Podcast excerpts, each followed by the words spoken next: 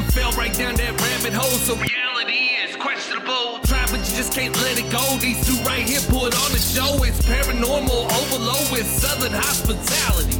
Haunted murder, mayhem, tip while discussing immortality. Locations with a dark past, history that comes to life. Hillbillies with a knack for everything that goes bump at night. Overthinking if you by yourself, these two will have you turning on the lights. Mixing in a little comedy to make sure it all fits in just right. Hey.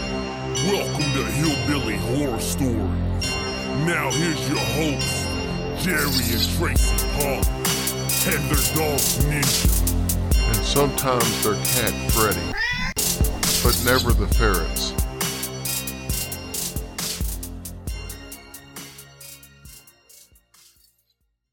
Hey everyone, this is NFL linebacker Avery Williamson, and you're listening to Hillbilly Horror Stories.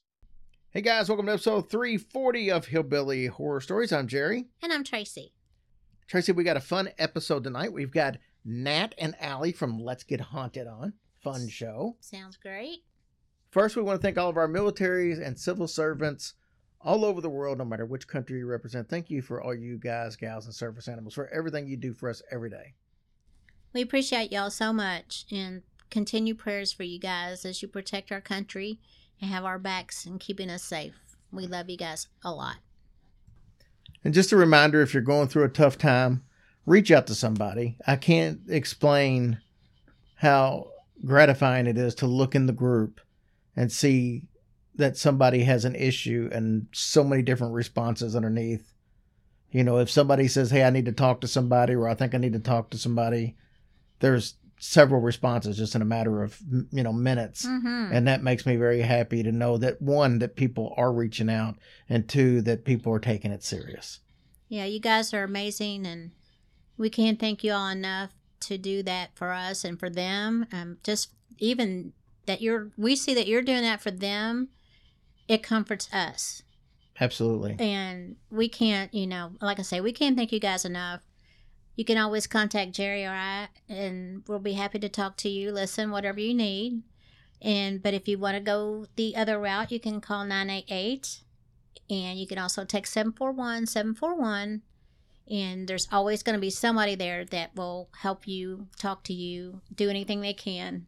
So just please reach out. And remember that 988 number is a crisis, crisis number. line. I always Yeah, mean, so- mean to say that so I- you don't have to be uh, in the throes of depression or something like that if you're just struggling with anxiety or something you can still call that number. Yeah. Whatever you're struggling with at that moment there's somebody there to help you with. All right tracy when i hear augusta georgia two things immediately come to mind. First is the masters which is probably the most famous golf tournament in the world. It's you get that coveted ugly ass green jacket for the winner. Yeah, I haven't kind of figured that one out yet, but you know, I guess you have to be a golfer to appreciate. the second thing is the haunted pillar. Now ricky and i covered that story back on episode 8 of course that's no longer up on our main Yes, feed so you don't have the uh, uh, ability to go listen to it. So if you didn't listen to it years ago then it's going to be a new story for everybody. So, are you actually talking about a pillar or a, or a hillbilly pillow? No a pillar Okay, a column okay. I've called it a pillar back in the day. Now, I need to give you some background on why we're doing this story again. I've actually thought about redoing this one several different times. Uh, like I said, it, it's one that R- Ricky and I did, and we've done some redone some of those stories. We redid Bobby Mackey's and Waverly Hills and a couple other ones. And there's actually two more that I wanted to do. I wanted to do this one, and I eventually want to do the uh, Pope Lick Monster from Louisville. mm-hmm. So that's one that'll probably end up getting done. And then a few days ago, I was talking to a fairly new listener by the name of Cola, and she is from the Augusta area. Love that girl. She brought up the haunted pillar to me, and I told her that we had covered it, you know, way back. Uh, but because she asked about it, I was going to go ahead and redo it this week. Oh, cool. Because it was like Monday when I talked to her. Now, get this. A few hours later, I'm talking to Bailey Landrum, who does the ghost tours up in uh, Savannah, Georgia. Mm-hmm. She sends me a message and says, Hey, I had some guests on from Augusta. And Bailey actually remembered about the pillar and she told them about the haunted pillar that she heard from our story years ago. Yeah, that So that literally got brought up twice My mind how in a couple happens. hour period. Isn't that the craziest thing? That is just crazy to me. So Cool. it's meant she to wrote be. to tell me about it, and I said, "You're not going to believe this, but actually, that's what we're doing, covering again this week." So, like I said, it, it doesn't really get brought up very often, but it was brought up twice within three hours of each other. Yep. Well, it's meant to be. All right, so let's get into the legend. And I actually love, love, love the story so much so that I'm excited about doing it again. All right. So you probably can't even tell that I'm sick as a dog right now. I'm nauseous and I don't even want to be sitting up, and stuff may come out of both ends before I'm through. But Uh, you won't know it TMI, bud. because I'm excited about doing this story. so, what exactly is the haunted pillar? Well, it's exactly what it sounds like. Back in 1820, there was a marketplace structure that was built in Augusta. And this was a pillar in the very front of the lower market building. That's what they called it. I think there was four. four of them. There was four four pillars. yes. Okay. Hey, I can really honestly say I don't remember this story because I wasn't a part of You it. You weren't a part of it. There's good reason for that. And this was before cell phones. oh, Now we're going to fast forward to 1878. The marketplace was a symbol of Augusta's busty economy. I Like big busty. boobs? I said busty. I meant to say bustling economy, not busty. know where your mind is. I don't know. That might maybe one of their main exports was milk. It could be. People came here to get their vegetables, cotton, livestock, and other necessities. Just think of a farmer's market that you probably see today, but on steroids. Nice. This was before radio and television, so people also came here to catch up on news, politics, and gossip. No, well, I mean, I guess so. You imagine Run sitting at into home? some people. Yeah. You're sitting at home, and it's like, uh, Harry, what's going on with them damn Republicans and Democrats? It's like, you know, I don't know that. I haven't been to the market yet. Oh my gosh. Now, because of the great weather and year-round warmth, people flocked here. I mean, goodness, that has to be such a great event for them just to get out and see other people Yeah. and mingle. Sounds like a blast. Mhm. But disaster would soon strike in the form of a tornado Oh, tearing all of the structure down except for the single pillar. That was in 1878. Wait, the tornado didn't happen when they, everybody was at the market, did it? No. Oh, well, good, No. good. The question, though, is was this tornado because of a curse? You listen to the story and you make your own decision. You Oh. genuinely have not heard the story, so. Okay. The story about the curse has been passed down for several generations. Now, in the 1860s, the Civil War actually destroyed lots of cities in the South. Those cities were forced to start completely over. They had to rebuild everything. Oh man, Because as the Civil War troops would come through, they would literally burn burn all the places and, down and destroy everything. That's Augusta, though, was not one of those cities. And they felt this actually gave them an upper hand by not having to rebuild the city. They could actually become one of the top cities in the entire South. They became one of the top exporters of cotton.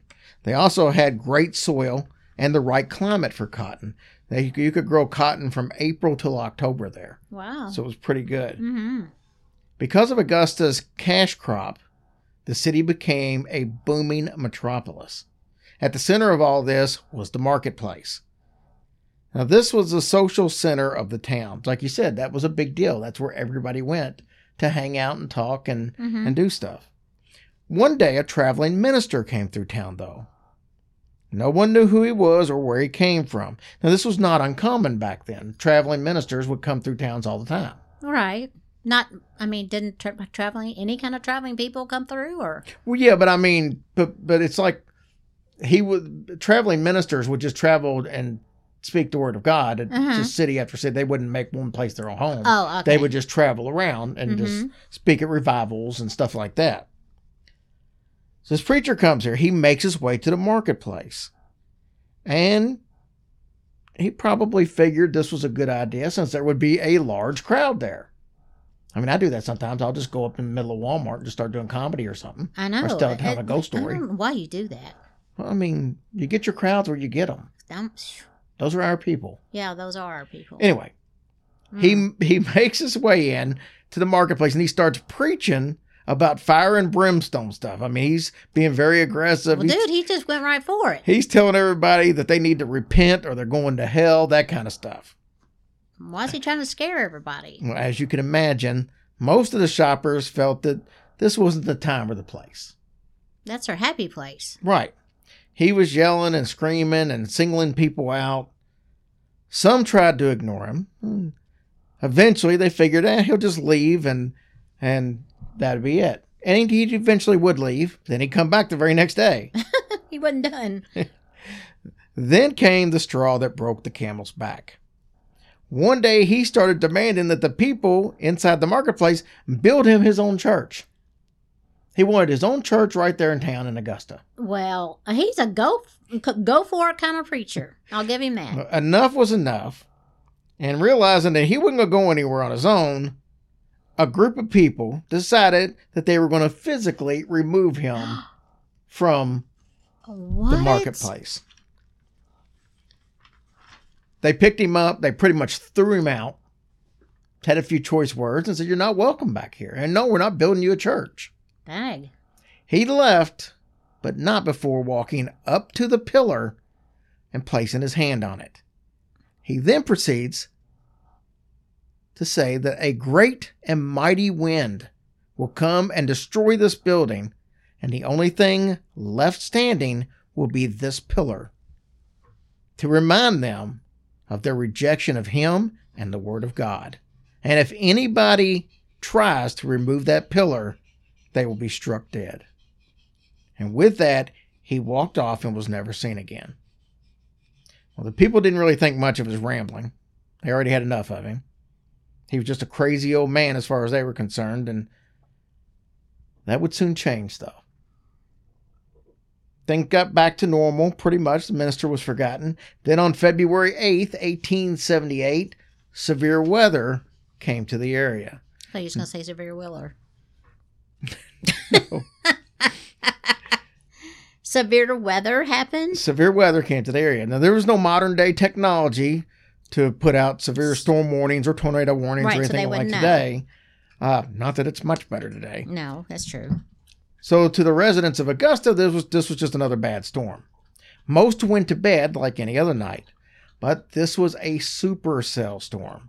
That's the most severe and the least common of thunderstorms. Oh, and it happened at night too. This is a combination of warm and cold cells. What happens in a, uh, from my understanding, is in one of these supercells, it's almost like it's it's cold air up on top, Mhm, and it sucks the warm air up from the ground, mhm. and the two mix, and they kind of fight it out with each other, yeah. and that just doesn't work out well.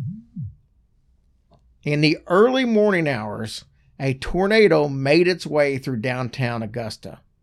It was very short, touched down and was and was gone again within 30 minutes. But it would be known in the area, according to all the newspapers, as the Great Cyclone. The entire marketplace structure was completely destroyed, except for the one pillar that the preacher had placed his hand on. well, wait. When there are four, did the other three survive? No, just that one. Oh, just that one. The one he put his hand on that he said would be left was the one that was Oh. left. And there are pictures. You can look up pictures of this of, of the destroyed thing with that one pillar standing. Wow. Now, I don't know how true that story is. People swear that actually happened. Yeah. That that uh, with the preacher coming in and Right. giving his warning and all that. So that's the story. And then the city grew around the pillar. The pillar sat at the street corner of 5th and Broad Street. So question Why didn't the city just tear it down? Well, I'd probably be scared to. Well, I guess the question would be, though, is it really cursed? And well, remember the preacher said that if anyone tried to move it, they would die. Yeah. Yeah. And I mean, he was right about the great wind taking down everything except for the pillar. So, you know, who knows? I would have believed it. Now, obviously, not everyone bought into this curse stuff, at least not right away. A year after the tornado, the pillar was pretty much just standing all alone out in the, you know, field area. That's the first time that someone decided to move it. A local grocer by the name of Theodore I. He saw a business opportunity. So they didn't try to rebuild around that No. anymore? Okay. No. I don't know why they wouldn't have rebuilt that thing. I mean, I don't know if either. it was so, so successful. But anyway, this guy sees a business opportunity. He knew the legend and he thought this would actually be a great way to draw attention to his grocery business. So word traveled fast that he was going to try to take down the pillar. He paid $50 each to two gentlemen who were going to move the pillar for him. It was a beautiful sunny day. A crowd gathered outside to watch these men tie rope off on the pillar. They tied rope in several sections and they were going to pull it down by rope, I feel dumb asking this. What was the pillar made out of? Was it like concrete. concrete? Okay, I just want to make sure. They tie rope to this pillar, and as they're up on the ladder, finishing tying everything off, the sky began to darken. And a bolt of lightning came from out of nowhere and hit the pillar, killing both men. I'll be dang. That preacher was not playing. You can bet that everyone in the town now believed that that column was cursed. But was that just a coincidence? Could be. Bad stroke of luck. Or bad strike of luck. In 1940, an out of towner had come come in just traveling through, didn't looking not looking for anything specific, but he was made aware of the pillar Mm-hmm. somehow like at a diner or something somebody brought it up he's one of these badass types james dean type Mm-hmm.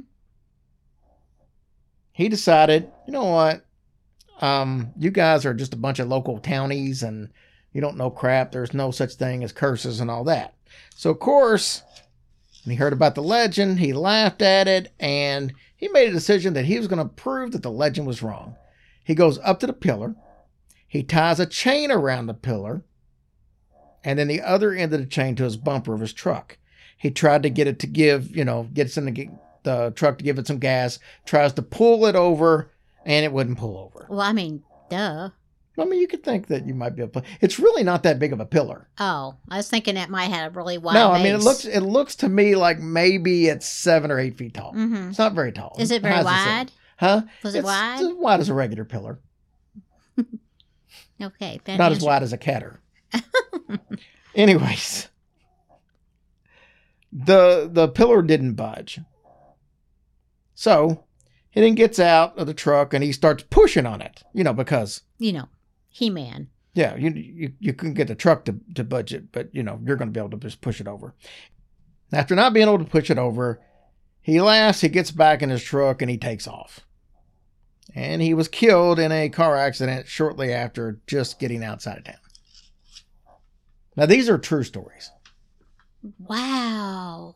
Coincidence? Still could be a coincidence, but it's not looking good. Oh my goodness. From this point on, it was known as the Killer Pillar. Killer pillar. So the people in the town knew that this man died in a car wreck. Yes. Okay.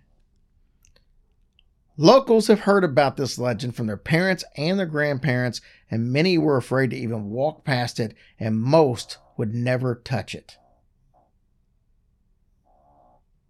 A young lady in town by the name of Charla. She said that she might stand next to it, but she would never touch it. Gentleman by the name of Carlton said basically the same thing. He just said that he doesn't believe in tempting fate. He says it's nice, you know, that it's history and all that, but as far as going near it or touching it, uh, that's a no for him. No, I would not either. Mm-mm. Oh, what if somebody accidentally pushed you and you fell into it? Wonder what happens don't, then. I don't think that counts the same. Okay, good. Because you know, like if Becky was there, she'd probably trip over a pebble and fall into it. Or a shadow. Not everyone took this advice, though. The what is most- wrong with people? The most well known story about this took place in the 1930s to John Henry von Sprecken. I like that name. mm-hmm. John Henry was a very well known and respected man in town. He was very friendly and one of the leaders of the church. John Henry walked by the pillar and he saw that there were some parts of it that had broken off and was laying on the ground. Okay. Because, you know, it's old, it's going to start Yeah. crumbling a All bit. right. Oh no. He picked up some of the pieces and then he made his way over to the church. While he was sitting in church, he started to feel sick. He then fainted and fell out of the pew onto the ground. He had parishioners rush over to him, try to help, but he was out cold. Wait, did he have the piece of rock in his hand? Yes, he had it in his Oh, pocket. What the heck? He was on the way to church when he saw it. Okay. As soon as he woke up, the first thing he said was, We need to take these pieces back to the pillar. And everybody else is like, I ain't touching that daggone Yeah. rock. Well, we'll walk over with you. Word spread around town pretty quickly, obviously. And eventually, they repaired the column, but John Henry told everyone about his run in with the pillar for as long as he lived. It's not a joke with him. But okay, how did they repair it though? I'm sure nobody wanted to touch it. I guess they probably felt like that that if you're doing something good, you wouldn't. You're forgiven? You know, I mean, why not? I mean, it's you- you're trying to help it, not hurt it. Oh, that's true. Here's the key thing, though. John Henry didn't die, so people then thought, okay, so maybe touching the pillar isn't necessarily a death sentence. I, I still wouldn't have trusted it. Nope.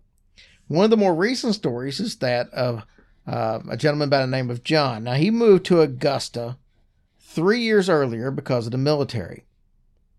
He was well aware of the legend. One day, his mom came to visit him, and uh, they went and had some fun at the local museum where they saw a flyer or pamphlet, I guess Mhm. pamphlet's probably a better word, of the pillar. He felt that the legend was all BS, of course. He hadn't seen the pillar before, but his mom wanted to go see it before she left, and they decided that he, his wife, and his mom wanted to go over there since it was right up the road from the museum. So they get up, they go over there. John said they initially passed it up because if you didn't know it was there and you weren't specifically looking for it, even though they were, it didn't really stand out. So it's easy to pass up. Oh, okay. Because, I mean, it sits on a busy street But- corner now. Right. Mm-hmm. You know, there's all these buildings and stuff, and you got that there, and you got light Kind of like blends in. yeah, kind of so blends much. in exactly. Once they found it, though, he, his wife, and his mom decided to take some pictures. But John got a little cocky. He started rubbing all over it. He was kissing on it and stuff like that, making Okay, fun that's of it. just disrespectful. Well, this really kind of pissed his wife and his mom off. They're like, you know, you're you're not taking this serious. Yeah, you're asking that. for trouble. His mom left town, and John became deathly sick out of nowhere. Coughs, fever, uh, some chest pain, some chest tight, chest tightening. He coughed so much that he would end up vomiting. John said that he had never been this sick in his entire life. Still, it never crossed his mind that it could have anything to do with this pillar. So a day or two later, he went to see a doctor, and the doctor said he couldn't find anything wrong with him. He sent him home and said, Look, just come back next week if, if you're still having some issues. It went on for six straight weeks. He went back to the doctor every week for six straight weeks, and the doctor still couldn't diagnose anything that was wrong with him. In fact, they were at a complete loss as to how he could have this many symptoms and nothing show up in the blood work or anything. The fever got so high that John started hallucinating. At one point, he was sitting on their couch and he started laughing. And his wife's like, uh, What are you laughing at? And he told his wife that the cat's tail just ran across the floor. When he makes the connection that maybe this this might have something to do with the pillar, he said the illness went away almost completely instantly. John said he's told everyone stand next to it, take your pictures, but do not touch the pillar. Now, with all that being said, the haunted pillar is no longer there. what? Oddly enough, in the case that I'm going to tell you about, the haunted pillar actually saved lives. The haunted pillar was destroyed December 8th, 2000, I'm sorry, 18th, December 18th, 2016. Two cars were involved in an accident with one of the cars coming up on the sidewalk and smashing directly into the pillar. The man who wrecked into it, gentleman by the name of Corey Tyler, said that if it wasn't for the pillar, they would have crashed into the building directly behind it. He thinks that without a doubt that saved their lives by hitting the pillar first. Wow. Oddly enough, this is not the first time that the pillar has been damaged by a vehicle. In 1958, a cotton truck sideswiped it, leveling the pillar. The pillar was rebuilt, as it has been several times since 1878. The pillar's luck finally ran out, though, on this last accident, and it was not rebuilt by the city. I mean, I'm like, why would you keep rebuilding it if it was such bad luck? I guess they were just superstitious, maybe. Mm.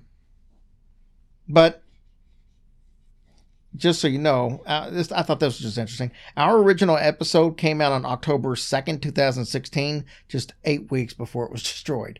It'd been there since 1878, No way. and it literally was destroyed, you know, eight weeks before or after our episode came well, yeah, out. that's pretty crazy. I'm not blaming us for the jinx, but yeah. just saying. Wow, what a story.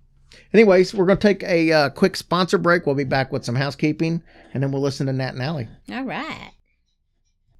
All right, Tracy. So, uh, real quick, just a cruise update. There is no update.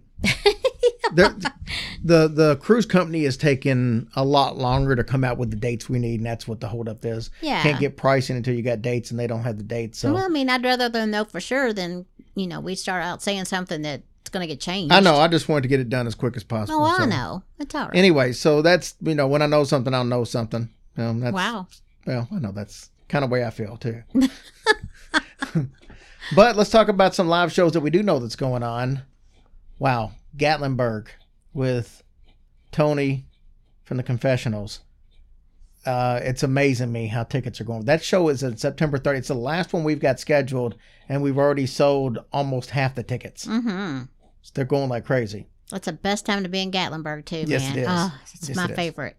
And it's our anniversary, which It is usually when we go to Gatlinburg Yep. anyway. I love it so much. With that being said, um, a couple weeks before, I think it's the 10th and the 11th, we're actually going to be at uh, a convention. We were invited to be special guests at a convention down there in Pigeon Forge. So we'll be then we'll be in Pigeon Forge and then turn right around two weeks later and have that show in Gatlinburg. That makes me happy. I- I, I do know it not have a problem with that. But it's called Smoky Mountain Terror. And if you go to our website, hillbillyhorrorstories.com, there is a link to where you can get tickets there. Yeah, you guys come on. Jason Hawes is going to be there and a few other paranormal people. Nice. They're still building their list. This is a really cheap event to go to. It's Yeah. like 15 bucks a Fit- ticket. Yeah. hmm So most of these things are 30, 40 bucks a ticket. And this is going to be like 15 bucks. So Yeah. it'll be cool. Hope and to see you guys. And you guys. get to be in Pigeon Forge.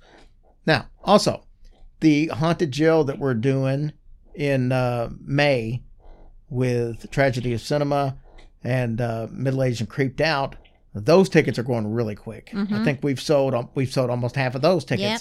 There's only 40 tickets available, and uh, room is really limited there. But that's going to be a blast. So you want to go ahead and snag your tickets to that one Ninja. the two shows in April, the one in Louisville with uh, Ohio, and the one um, in Middletown, Ohio at the haunted Poasttown Elementary School with uh, Cryptids of the Corn. Those tickets are flying off. So you guys are like outdoing yourself on buying tickets right yeah. now. Thank you guys so much. We cannot wait to see you all.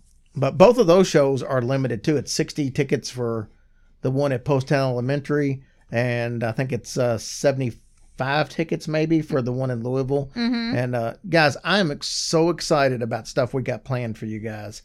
We have upgraded our entire thing. We've got a really nice projector system and a screen. So when we introduce uh, the shows, we can actually have uh, a really nice videos and stuff playing. Then we've got we bought a new laser light set, so instead of just the color disco lights, it's we're gonna have lasers and stuff uh, shining up on on everybody during the introductions. Uh, we got a new tablecloth. Y'all might not be excited about that, but I am. It's the little things, people. It is the little thing, but but it's going to look completely different. We're banners. You know, we're doing instead of our same banner behind us every time with just our name, we're doing a different banner for every show. So with any shows that are actually on the bill with us that night, they're all on the banner. And then uh, we'll do something if we're not having to use the banner again uh, for another show, like the ones with us, Ohio, and Mysterious Circumstances, we got to use it like two or three times. So, but at the these other ones, at the end of the night, we'll just auction it off, or not auction it, but we'll just give it away to somebody. We'll just hand out uh, raffle tickets or something at the beginning of the show, and If you win it, we'll just everybody assigned a banner and you can take it home with you. I think it'd be cool. Okay. People would like that. she is so hard to impress. I'm sorry, babe. Anyways, that's kind of what we got going on live events and stuff. Tracy, what you got going on over there? All right, iTunes, we have our wonderful Mojo Lobster. And we have Tim and Dana. Thank you guys for your uh, beautiful reviews. We love you all so much. We had no new Patreons this week, and that's okay. We just want to continue to thank you all for your support for us and we're um I don't know. Hopefully moving on to better things and more shows and more fun stuff. The more of you guys we get to meet is in our future and that's what we look forward to. Absolutely. Everything about you guys. It's all about you guys. Now you guys can look forward to meeting Nat and Allie from Let's Get Haunted. Hey guys, very seldom do I actually fall in love with a podcast and then reach out to the host, figuring they probably have no clue who the hell I am, but I want to get them on the show. And that's what happened here. So I started listening to a podcast called Let's Get Haunted, and I fell in love with it instantly. There is a lot of um, uh, chatter. That's what some people call it. I think that's a negative connotation. There's a lot of chatter at the beginning of the show but that's actually the part of the show that I love the best. And uh, for those who don't love it, I know there's a lot of you who don't, they actually put in the show notes where you can fast forward to the minute mark and, and skip all that part. So, but I want to welcome the host of Let's Get Haunted, Nat and Allie on the show. Welcome, guys. Hello. So happy. happy to be here. I'm so excited. Yeah. Thank you for reaching out to us. Wow, we've never had an introduction that was flattering like that before. So thank you. I can't stop smiling. That made me feel good. Thank you. Yeah, yeah. It's funny because on our show, we often do talk about how there are some people who don't like our intros. But for every one person there is who doesn't like the intro, there's like 15 people who are like, please don't take the intros away or make a Patreon that's just the intros. So we're just going to keep doing them, I guess, you know, until the people who don't want them outweigh the people who do want them. I don't know. Well, it's funny because, like I said, it's it's a dilemma that a lot of podcasters have had. You can't please everybody. I know uh, uh, Em and Christine from, and that's why we drink. They've ran into that. I don't know how many times. And, you know, I was telling Christine, I was like, just do you the, you know, I think they've had, they've done pretty well with the way they've structured it. Don't let a few bullies uh, get you out of what you did. Now for us, we were doing that a lot in the beginning and, and, uh, I just kind of tailored it off. I tried to make sure we get into the story within five minutes and we'll save the chit chat for the middle or for the end. And if people don't like it, they can turn it off then. But you know, it's all about finding a happy medium and, and what works for some won't work for others and vice versa. Yeah, yeah. I mean, I, I feel like we have so much to learn from from you and your podcast. You've been doing this for for quite a long time and yeah, so we're just super we're super excited to be here and to get haunted and yeah. Yeah, and for those who don't know us, um our podcast, the way that it's structured, is the first 30 minutes or so are us talking about personal hauntings, which is what this term we've come up with that just means anything inconvenient or out of the ordinary that's happened to us that week. So it could range from, um, for example, last year I got attacked by a guy with a sword in a parking lot. That was a mm-hmm. personal mm-hmm. haunting for the first 30 minutes. Um, Natalia always range, good, interesting yeah, stories it could range from you know you were late for an interview to you had to go to jail so you know it could be anywhere on the spectrum and, and so both we, of those things have been in personal hauntings before yeah yeah so i guess then if we're going to hijack your show for a little bit do you have a personal haunting you would like to share this week Oh, that's a good one. You know, one time I haven't I haven't told this story very often, but I thought it was kind of funny. I used to serve papers for the courts in uh, Louisville, Kentucky. And one night I went to a house way out in the middle of nowhere. This was in the country. And uh, I had left a card that you know said you know hey who I was with I was with the U.S. District Courts and I had a subpoena to serve. Give me a call back. Mm-hmm. well the couple calls me and I explained what it's about. It was over a lawsuit over a car wreck some years ago. And uh, they said okay yeah come on come on out. Let's uh you know we'll get it taken care of. And that's the way I was used to it being done. No issues. Mm-hmm. I bring I bring my wife uh, at the time. I'm like hey I got to drive back out to this place. It's about 45 50 minutes away and uh, you want to come with me. So we went. This should have been as simple as walking up. Here's the paper. Give me your signature. Bye.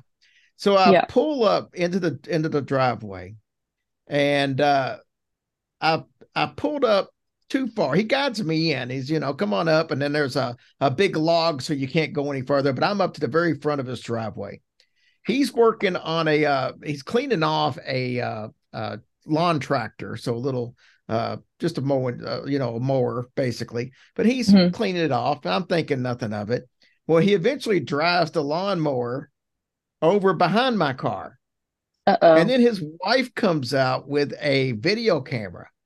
And then they're basically telling me I'm not going anywhere. And it's got kind of heated. I kind of said some choice words and, like, you know, just so you know, this is against the law. You can't imprison somebody by blocking their car in and keeping them on your property. And, you know, he's going to call the sheriff. He knows the sheriff and he's going to make sure this is all legit and all this stuff. So his wife's filming the whole thing on the video camera. It's literally like something you'd see on TV. Oh my God. Right. And, uh, you know, these two people were not in the sound mind. Trust me.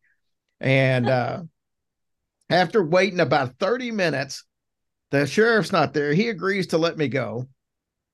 We get in the car, we go, and we and as we're leaving down this dirt road, we pass up the sheriff. We flag him down, tell him what the situation is. He says, "Follow me back up." I go back up there, and the guy fills out the paperwork, and uh, and and that was it. But I mean, that was just one of those situations that you can you always expect the unexpected.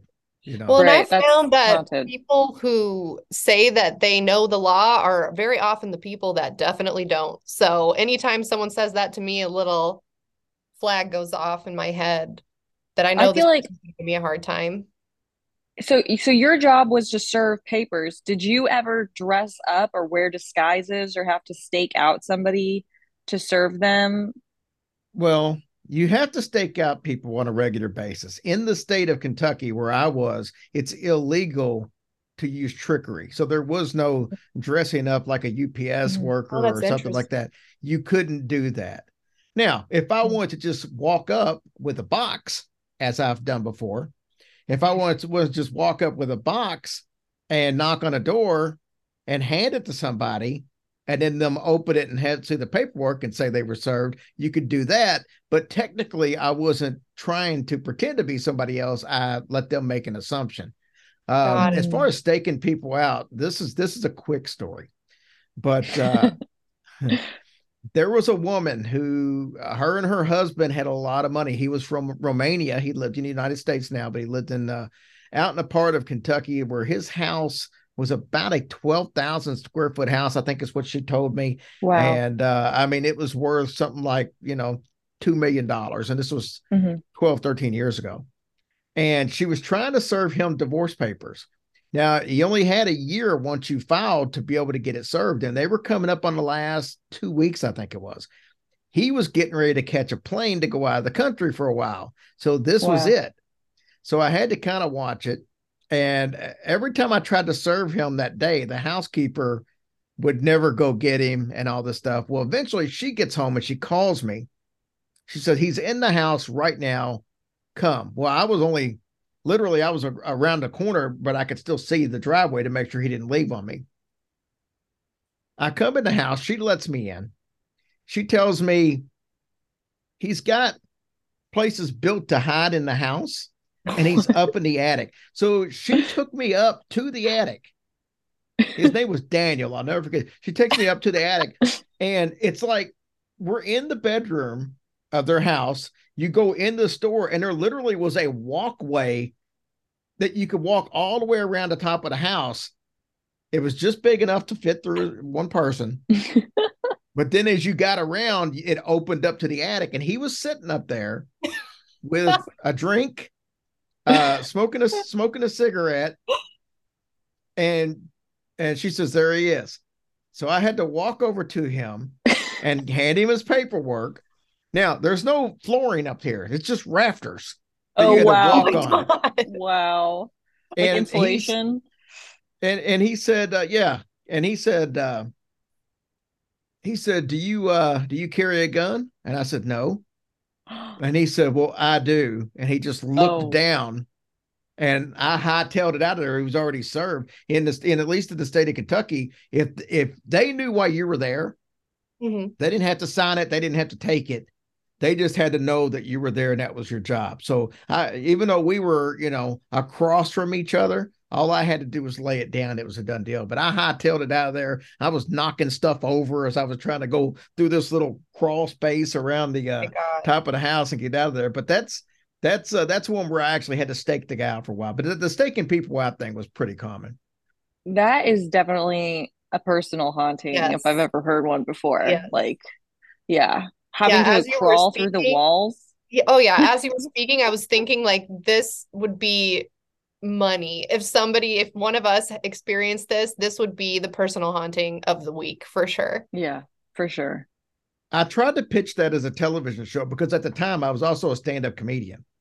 So I, I was like, you know, process server by day, stand-up comedian at night. How could you not want to see this? Right. Yeah, exactly. I feel like that's a Daniel Franco movie or something. What's his Yeah. name? No, David Frank. David Frank. What's the name of that actor?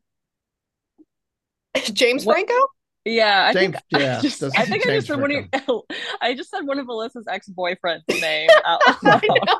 I know. I did. I like froze for a second. I was like, what do you mean? Is he an actor now? Did I miss out on my opportunity? Sorry. Sorry, everybody. Well, let, let's do this before we carry on. How do you guys know each other?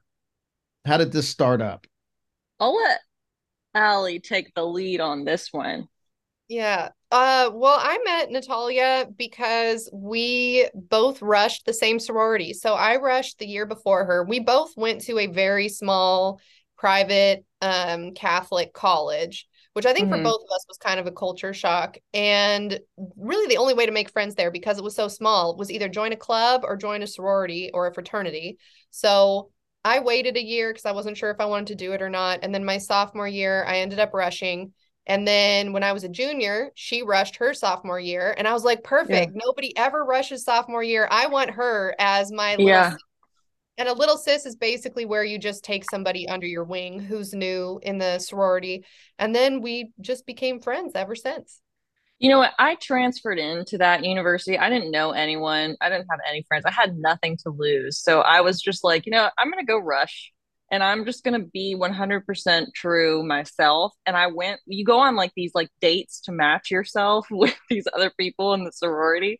And I had gone on, they're like, you know, lunch dates or whatever. I had gone on a couple before Alyssa's and I could just tell that they were bad. Like I've never been on a really bad date before, but like those experiences where just like you can just tell that the people don't like you and then afterwards they just like don't text you, they don't message you. There's no like, "Hey, are we going to do it again?" or like, "Oh, you know, like it, it was just they were just terrible." But then when Alyssa and I hung out, it was super fun and we were very I don't, what's the word? We never behaved a day in our life, I don't think. so we had a great time, and a lot of the girls in our sorority um, were a little judgmental of like how much fun we had together. And so eventually, I think that they, that was our downfall within the actual sorority. We became better friends with each other than we did with everyone else. And eventually, we weren't necessarily kicked out, but we just uh, dissolved our relationship with the sorority. Um, I think in an informal sense. Yeah. Yeah, I really uh, was drawn to Natalia because, like I said, it was sort of a culture shock going to a private uh, college. I was there on scholarship, and it was the first time, for example, that I had ever seen designer jeans. Um, I'm from California, but I'm from a farming community in California, and Natalia is from Oklahoma City. So Yeah. I was Mhm. looking for someone that maybe felt a little more rural, if that makes sense. And I feel Yeah. like I was so excited when I met Natalia, and she was like, "I'm from Oklahoma. I ride horses." And Yeah. I felt like we we really bonded. I gotta tell you about this piece of shit truck she had when I met her. This this uh it this truck was such a piece that it would turn off randomly when we were on the highway. So we would just yeah. be two girls in this little truck. I think it was like a Ford Ranger, like very, very old one. And mm. it would just suddenly turn off. And Alyssa would get out this huge bucket of keys. There was like 50 keychains on it. And she'd be putting it in the ignition, like as we're going like 65 miles an hour down the 405 freeway and i didn't know any better. And we usually have like a big box of pizza in the middle too on the console. So i just feel like we were very you know we were sort of the reckless bunch. And uh yeah yeah we we we had a lot of fun. That's that's definitely how we met Yeah, it had a so, kill switch. If you know, if you're familiar with old Ford Rangers, the kill switch was on the mm-hmm. passenger side and it's only hidden by a very thin layer of plastic. So if you have a tall person in your passenger seat and they kick that off while you're driving, they could kick the kill switch very easily. So what you're saying is is Nat actually was responsible for killing that truck. You know, Thank you for pointing that out. I feel like me and my shitty truck have gotten the brunt of this story, but I'm so glad. I'm so glad that somebody pointed out that it was her fault. Yeah, I never made that connection before until this moment, and I'm pretty sure Alyssa has said that before, but it just never really clicked. I was like, "Huh, okay." so yeah, guess I'm sorry it's just, for that one. It's just odd that every time I'm in a truck, it dies when we're going down the freeway. hey, that's what I thought. I was like, why do we have this truck that's like risking our lives every time we get in it? But apparently it was just me. So that's fine. So, Allie, how did you guys hook up for the podcast? What is it about uh, the paranormal or uh, cryptids or anything else going on that uh, made you two a perfect match for the podcast?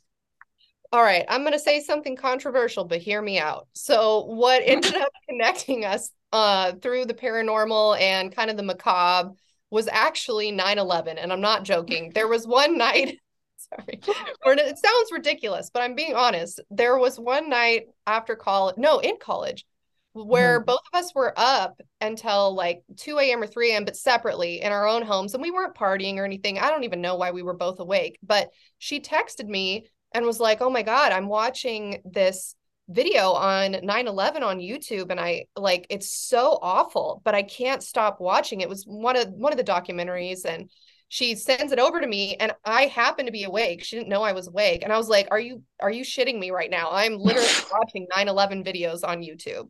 And we were like what the fuck? And like natalia said in college definitely we were a little bit odd compared to everyone else at the private school so um nobody else was entertained by this. Everyone was horrified. They were like oh my god why yeah. are you guys watching these videos in your spare time? But it it wasn't in a disrespectful way. It was just fascination with things maybe like the dark side of humanity or fascination by tragedy. And then that kind of spiraled or evolved over time into a fascination with not only tragedy but also kind of like the unknown or underbelly mm-hmm. of yeah entertainment in general. So anything paranormal, supernatural, we've kind of always been into. I don't know if you have anything to add to that, Natalia. Yeah, I mean, I I think it was just like having spent so much of our lives sheltered from those sorts of emotions and those kind of things it, like the only time we would see that kind of violence and destruction would be like in a you know a movie that was clearly fake. And so to see that happening in real life was just i think at that very young age we were at i mean you just you know you're in college you just move out of your uh caretaker's home or whatever. You're on your own for the first time and you're starting to discover the world. So i think that it was like an offshoot of that of that feeling of independence of like oh okay i can do what i want. I can stay out late. I can go to sleep when i want. I can also take in whatever content i want. And for whatever reason it was just finding out the weirdest things that were were on the internet. And uh, yeah it started with 9-11 but then yeah it devolved into oh aliens or have you heard of this? or this is creepy pasta and then we went on um, a very fateful trip to Joshua Tree National Park, where on the whole drive down there, I don't even know whose idea this was. It just, for some reason, we were reading scary, like desert murder, like getting trapped stories. And we read this one that was like, oh, uh, you're driving down the highway to get to Joshua Tree, and then a group of like people stop you, and they're cannibals, and you, they they like get you out of their car, and there's nothing you can do about it because they're like devil worshiping worshiping cannibals. And so then we go to uh, camp out in Joshua Tree that night, and we're like, how the fuck are we supposed to sleep because we think that there's like devil worshiping cannibals all around us. And so I don't know, there's just like a fascination with being scared, but also like I really hate being scared but I I, I hate it, so I don't know why I keep coming back to it, but like I do.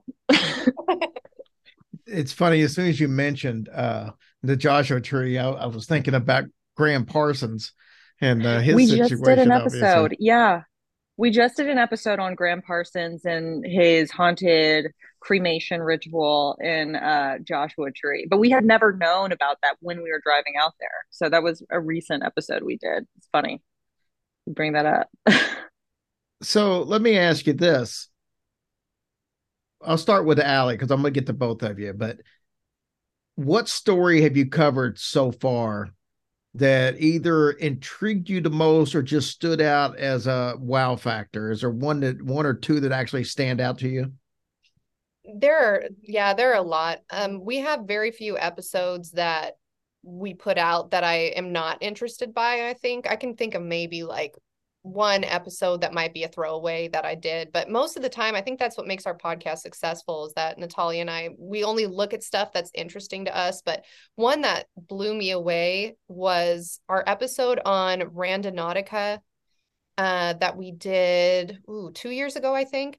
And in that episode, um, I was researching this application called Randonautica, which, if your listeners don't know what it is, it was really popular during the pandemic, and it's a random number generator. But they have hooked up this random number generator to your location on a map, and then their random number generator will, will generate a random set of GPS coordinates near you, and you need to go out and travel to that location. And there was a lot of talk online about on Reddit um, about, oh, you know, this might have nefarious purposes. What, how is it generating these numbers? And I went on this mission to figure out what the theory behind it was. And we ended up being able to interview the CEO of that company. And then we also interviewed a former CIA scientist named Dean Radin. And he was talking to us about work that he's done with random number generators and how he has scientifically been able to show that there is a connection between your mind and a random number generator that we as humans can influence random number generators with our mind. And he worked on um, remote viewing with the cia as well. He was part of project stargate i want to say. And so just talking about that with him was so interesting and we learned so many things that i i mean sometimes when you're doing shows about the paranormal maybe you can relate to this you kind of keep in the back of your mind like this is really fun but i don't know how true it is but the thing that was really cool about interviewing him was this is a professional. I think he went to Harvard. I don't remember, this was a couple years ago, but I mean, worked with the CIA. And he's telling us, like, no, that's not silly.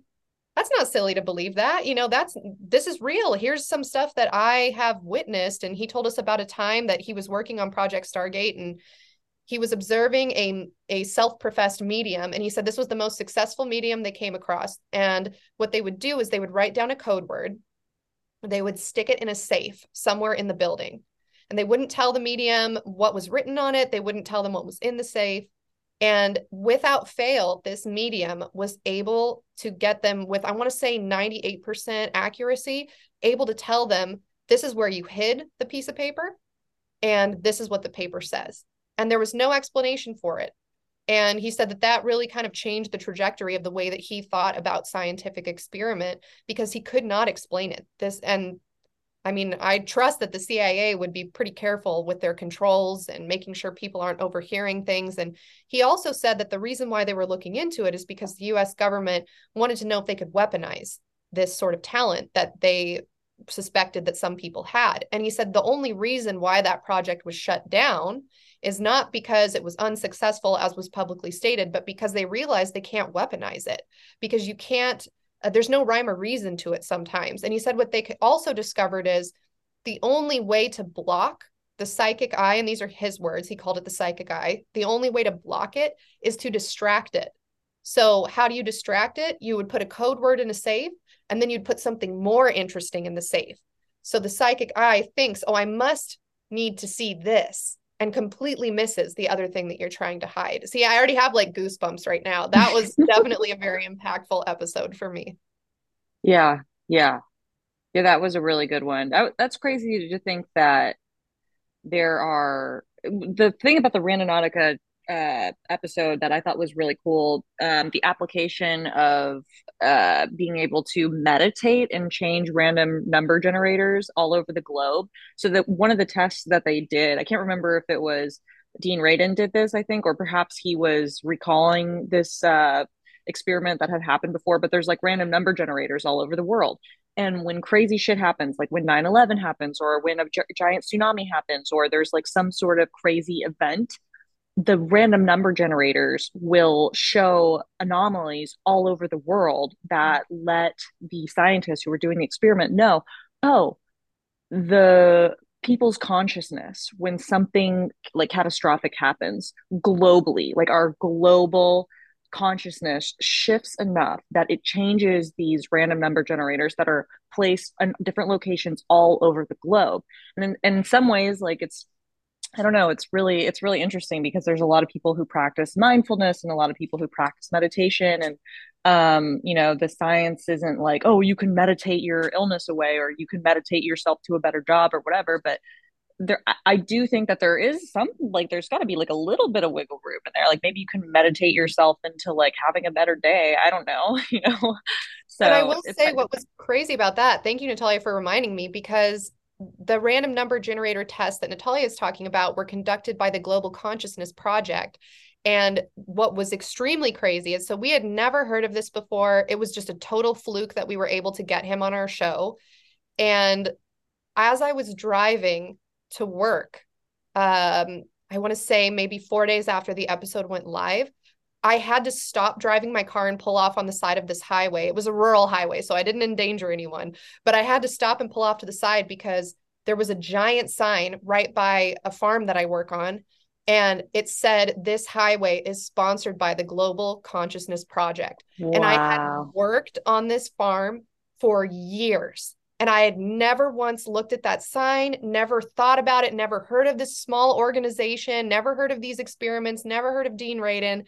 And I was like, if that doesn't prove that there is some truth to the woo woo stuff in life, I don't know what does. yeah I thought you were going to say you had to pull over because you hit the kill switch. yeah, with my long gangly leg, I reached over to the passenger side and knocked it out. Yeah, uh, you know that goes along with the whole uh, what's it what's it called uh, talupas with being able to uh, create uh, an entity just because enough people think about it. You know, a la uh, what was the one uh, the, the tall Slender guy that the Slender Man the the the, the people were like, okay, no, that was just made up. That's creepy pasta type stuff. Then other people were like, yeah, but other people are starting to see it, so maybe it's been you know created just because so many people have thought about it. And, Oh, that gives me the chills. Uh, I hate that. We we I can't remember what episode we did, but we talked about Talupas as one of the theories, like I think sometime in this season, but that just makes me so nervous because basically that's like you can anything that you're afraid of, just your fear can call it into existence, and that is like the scariest thing possible, in my yeah, opinion. I mean to a certain extent, but the whole theory is that there a lot of people have to be o- on that exact same fear, which I think can attribute to stories about the Hat Man or Yes. uh, you know maybe sleep paralysis with the old Hag. Maybe that's some of that going on. But you know, I've sat around I don't know how long and thought about needing you know and wanting a pizza, but it don't ever show up. So I think it takes more than one person uh, to do it, or otherwise. Otherwise, like having a te- paranormal podcast where you talk about it, perhaps though. Yeah, maybe. All I know is my whole teenage years, all I thought about was Farrah Fawcett. She never once showed up on my doorstep. So Man, I love those memes going around the internet about the Hat Man, though. I saw one the other day that said, I can't take Benadryl anymore because I owe the Hat Man money. And I was laughing for too long. So That Nat, what about best. you? What's what's a story you've done other than than that one? I'm not gonna let you just piggyback on uh, Allie's and get away Yeah. with it. So tell tell me one that that and it doesn't have to be. I, I mean, I expect you all to find all of your episodes interesting, but Mhm. occasionally I'll research something and I know I'm going to be interested, but then I'll find something out that was like, wow, I never would have expected that. And uh, Okay.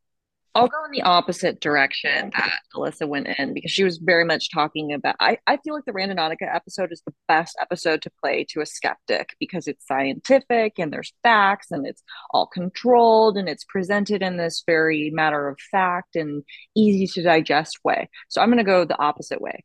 We did this one episode uh, where we interviewed a demonologist um, a demonologist is someone who studies demons, and her name is Xiao Ku. She um, she's she's very talented. She has her own whole situation going on, um, but she's also a self-proclaimed witch, and she will summon demons in order to um, manifest some of her greatest desires. Now, when I first heard that someone was going to manifest a demon or someone's going to summon a demon my the images that came to my mind are like the exorcist right? Like uh people throwing up heads spinning around people climbing on the ceiling um you know you can't sleep because there's like demons in your ears and there's rotting flesh and meat and all this stuff. And and very dark uh sort of images conjured up like literally the movie the conjuring that's what i think of just creepy and scary. And so to talk to someone who on a regular basis will work with demons was terrifying, but also really enlightening. And on the episode, she was basically talking about how um, there are different archetypes within the like demon uh, repertoire, right? There's like all these different demons, and she had this really interesting history where she went back to the time of Solomon, and she told us all about it. It's a great episode. I don't want to get into all of that, but the most interesting part was she was saying that demons are better to work with than angels because angels are not like godly or rather angels angels are from like a different um dimension. They're not human. They're not of this earth. So they don't really understand human wants and needs where demons are. So they do understand like oh a human would want more money or a human wants to um, learn a new language or pick up a new skill or be more beautiful like these sort of superficial things that we want that are of this earth demons understand them. So she was saying like working with demons is actually a lot um is a lot more predictable than working with an angel. And the um the example that she gave was like okay so let's say you like use an angel let's say your your goal that you want is you want to be a millionaire if you were to ask a demon, can you help me be a millionaire? They might, you know, show you new opportunities where you're going to have a new job, or you meet someone who's a millionaire and um, they share the money with you, et cetera, et cetera. She was like, if you were to ask an angel to help you with that, they would be like, sure, done. And then they would kill your whole family and burn down your house and be like, oh, you collect the insurance money and now you're a millionaire. Like, why aren't you happy? So I, I thought that episode was really was really interesting. And she too also like went into detail about like how she summons these demons. And um yeah it was she's you know like in a dark room meditating with all the candles and like all of the shit that you think of when you think of like a witch summoning a demon. And it was really really really fascinating. Um yeah it was really cool. And i like Yeah, it was really interesting. And to Natalia's point, like you, she doesn't look like what you would picture a stereotypical like person that communes with demons would look like. I picture, yeah, like Gollum in a closet somewhere, like with like I don't know, yeah, holding a, a chunk of rotting flesh, like scribbling things on a paper that are nonsensical. But she is an extremely composed, intelligent, you know, well dressed, well well spoken. spoken Mhm. I I know, and I was like, when Natalia told me that she had researched this topic, I was like, I don't even know if I want to be on that episode because that sounds like I'm going to be cursed just from listening to it. And then I listened to it and I was like, huh, all right, okay. I'm still not going to do it, but that's pretty right cool. yeah it was really fascinating Yeah. and i uh, too at the end of the episode i was like okay, did she somehow make this happen? You know, like did she like uh, Manifest this interview. Yeah, did she like is she, I couldn't figure it out because I she I was really charmed by her. The whole time she was talking, I was like, wow, she's so well spoken and she's so smart and she just wrote this book and she's created this whole brand and she's really successful. So I'm wondering like, okay, shit, should I like summon some fucking demons? Let's go. Like what are the risks? Mm. Yeah, that was really interesting. Well, it has been an absolute pleasure talking to you. Awesome young ladies, great podcasters. Uh, Allie, tell everybody how they can keep up with you guys on social media. Yeah, so you can follow us by going to letsgethaunted.com and we'll have all of our links there on our homepage. We're on Instagram at Let's Get Haunted. Our subreddit, which is where I hang out most of the time, is reddit.com um, slash r slash Let's Get Haunted. And we're on Twitter at Let's Get Haunted. And more recently, we're on TikTok at Let's Get Haunted if anyone wants to connect with us. Yeah, and you can just listen to the podcast by searching Let's Get Haunted anywhere you listen to podcasts. We're on on everything. Awesome. It was an absolute blast having you you guys on it, and I can't wait to see the future. It's going to be very successful, I can tell. Thank you. Oh, so thank you so much for having us on. Yeah. All right, that wraps it up for this week. Thank you guys so much for everything you do for us. We greatly appreciate it. Yeah, God bless you guys, and I hope you all have a blessed week. Remember, you can get tickets to any live events and find out more about the haunted convention that we're going to be at in uh, Pigeon Forge at hillbillyhorrorstories.com.